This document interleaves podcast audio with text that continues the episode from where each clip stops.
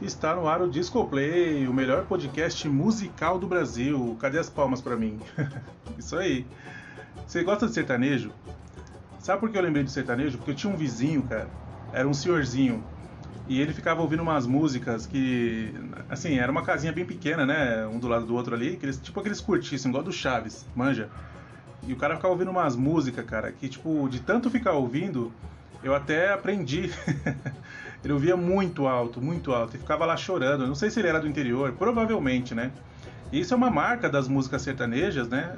O que a gente, na verdade, fala sertanejo, eu quero dizer aquela música caipira, né? Que é o quê? É aquele retirante do Nordeste, do interior, que vem para a cidade grande e sente saudade das coisas do interior, do, dos banhos de riacho, de plantar, colher, do pôr do sol. E aí ele faz as músicas, né, falando de tudo aquilo que ele passou no interior. Às vezes é alguma mulher que ele deixou lá esperando ele e tal. É, é basicamente é isso aí.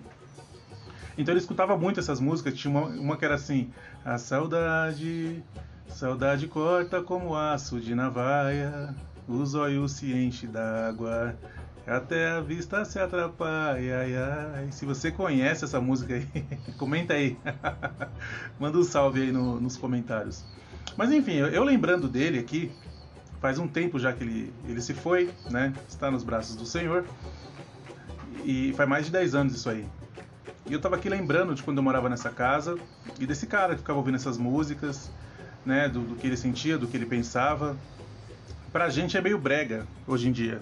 Mas hoje em dia eu não considero mais brega, porque eu sei que, assim como as músicas da minha infância, que são as músicas do Paulo Diniz, do Raul Seixas, do Fundo de Quintal, como essas músicas tocavam muito o meu coração e tocam ainda hoje, porque me lembram várias situações, né, várias fases da minha vida, esse tipo de música, ainda mais com ele, né, que já era velho, né, então acredito que sejam músicas da, da fase nova dele, não sei, da infância, né, vai saber, né. E lembrando disso, é, eu decidi fazer um episódio sobre aquela música É o Amor, já ouviu? Do Zezé de Camargo e Luciano. É essa aqui, ó.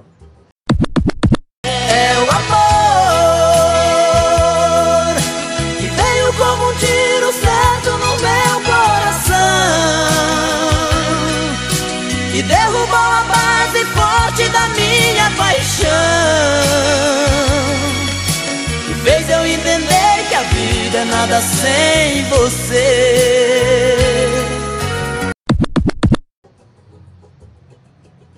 Meu, pensa numa música que já foi regravada várias e várias e várias vezes. Então vamos falar disso hoje, é, da história dessa música, um pouquinho de sertanejo. Coloque seu chapéu de palha, molhe o seu matinho e vem comigo.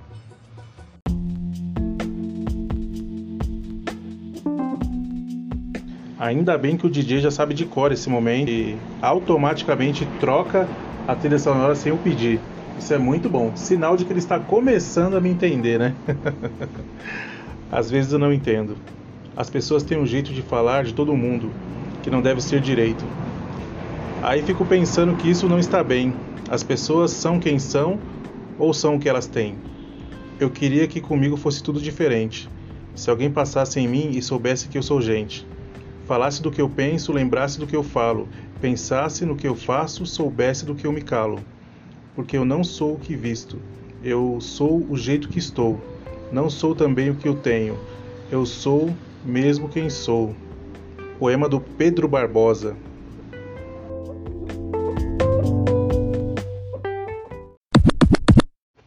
Eu não vou negar que sou louco por você. Cara, pensa numa voz bonita. Pensa numa voz top. É essa que vos fala. Essa música ela fez muito sucesso, até hoje faz, né? É da dupla Zezé de Camargo e Luciano. Eles têm um filme lá, né? Dois Filhos de Francisco, que é um dos melhores filmes brasileiros de todos os tempos. Eu não lembro se foi indicado a Oscar, se ganhou algum prêmio, mas é um dos melhores. Você pega aí Dois Filhos de Francisco, Central do Brasil, Cidade de Deus, é, O Alto da Comparecida, que é um dos melhores também quiçá o melhor, né? Vai saber. Mas são filmes brasileiros sensacionais. Tem muitos outros bons também, né? Mas esses aí tá no meu, meu top ali. Eu já enjoei de todos, né? Que eu já vi todos várias vezes, mas tá no meu top ali, dos filmes brasileiros que eu já vi.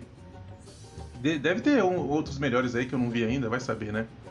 Inclusive, nos dois filhos de Francisco tem uma cena, cara, que corta o coração, que o menino fala, mãe, eu tô com fome. Ela fala, filho, dorme que a fome passa. Nossa, essa cena é demais. Essa cena eles estão numa casa de pau a pique, se eu não me engano já estão em São Paulo já. E é embaçado. Nossa, é uma tristeza terrível. Tem outro filme de cantor sertanejo, que é o filme do Daniel, cantor Daniel. O nome do filme é O, o Menino da Porteira. Uma bosta esse filme, é horrível. Ah, eu vi e não gostei, né? Achei muito ruim, muito fraco.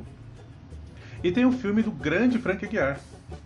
Eu, só que eu esqueci o nome do filme. Eu sei que tem uma cena engraçada no filme que o cara chega pro pai dele e fala: O Frank passou da faculdade. Aí o pai dele fala: Meu filho vai ser doutor. Aí o cara fala: Só se for pra receitar um forró. Porque o Frank se formou em música, né? eu achei bem engraçada essa cena. Mas o filme do Frank Aguiar é legal. É melhor do que o Garoto do, da Porteira, do que o Menino da Porteira, mas não chega aos pés dos dois filhos de Francisco. Mas é legal. Tem vários filmes brasileiros legais, né? A gente que tem esse esse preconceito, né? Esse como é que fala? O drama do vira-lata, né? Mas vários são legais. Mas enfim, vamos falar da música É o Amor, que teve a sua maior inspiração em uma outra música da Maria Bethânia. Maria Bethânia, né? O engraçado é que a música da Maria Bethânia não tem nada a ver com a letra, com a melodia, nada a ver com É o Amor. Mas vamos entender bem como é que funciona essa história. Eu vou ler aqui um pedaço da entrevista que o Zezé deu, falando da construção da música, como foi o processo e tal. Então ele diz assim, ó. Eu lembro da, até da roupa que eu estava, calça bege e camisa vinho, que era a única roupa que eu tinha. Bem baianão, por sinal, viu? Completa Luciano também por telefone. Foi a primeira vez que eu vi o Zezé compor sozinho. Fiquei deitado no sofá atrás dele e ele sentado com o violão, papel e caneta na mão. Zezé conta que a letra e a melodia vieram praticamente juntas. A primeira parte veio quase toda de uma vez, aí travei um pouco. O Luciano desistiu umas duas da manhã e foi dormir, e eu continuei até umas quatro ou cinco da manhã. Diz, levei no outro dia para a gravadora e falei que a música tinha sido psicografada, que era uma mensagem do além para um cara que o cara não podia recusar. Ô louco!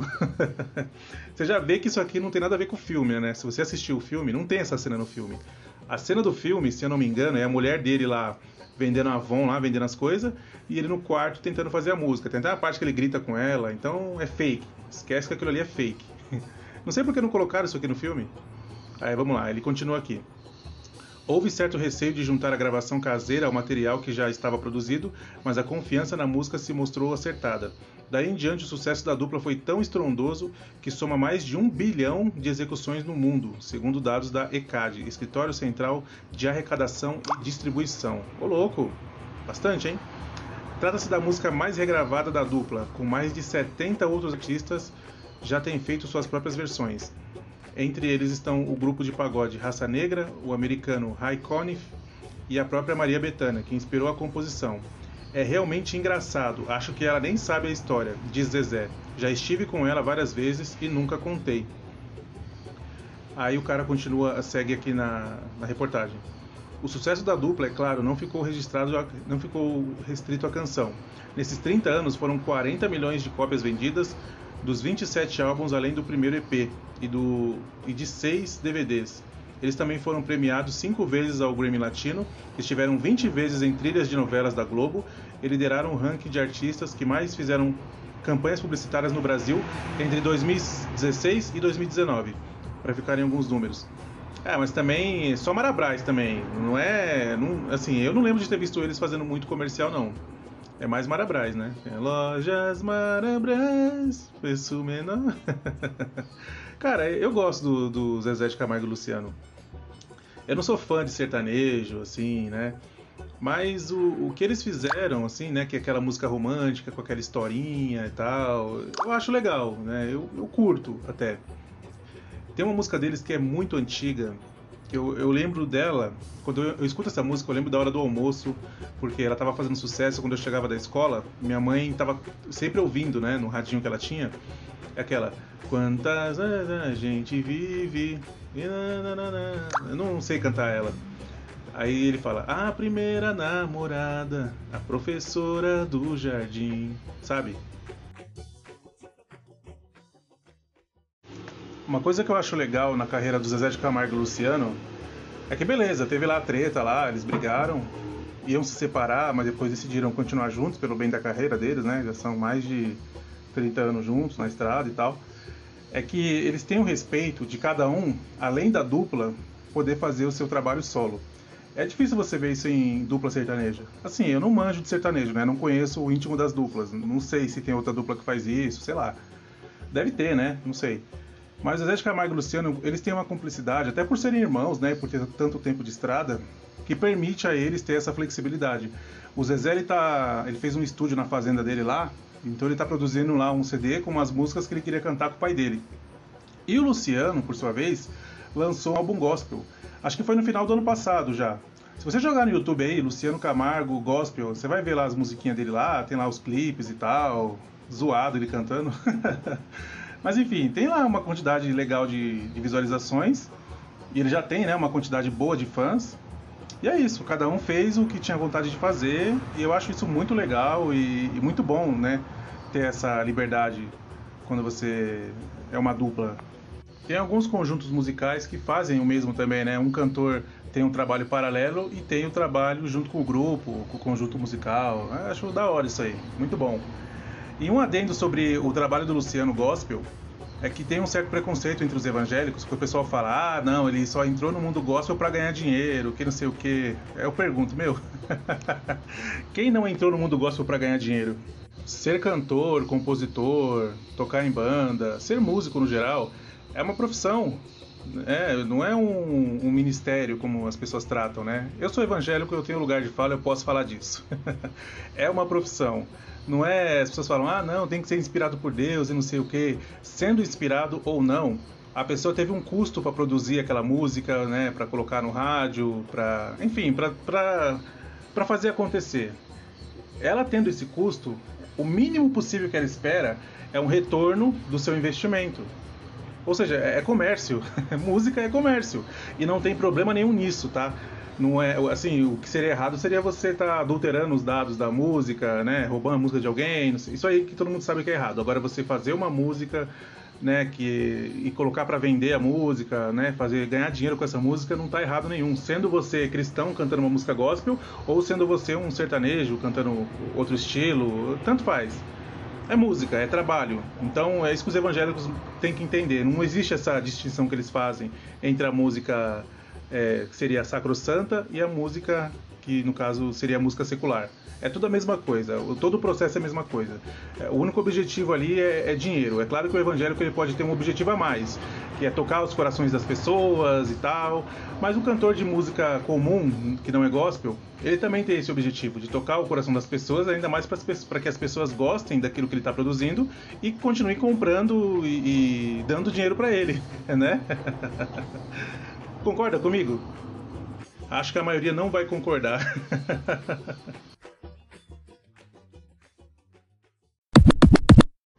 então é isso. Essa música aí, na verdade, já enjoou, né?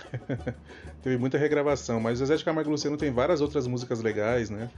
Tem várias outras que fizeram muito sucesso. Mas eu quis fazer dessa aí porque é o maior sucesso deles e essa música marcou muito a vida deles. Foi através dessa música que eles saíram, vai, pode-se dizer que do anonimato diretamente para a fama.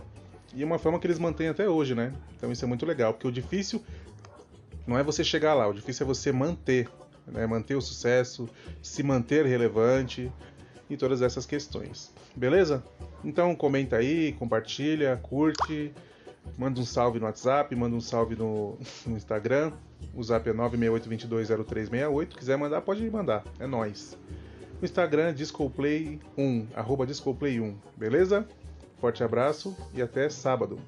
Ou quarta.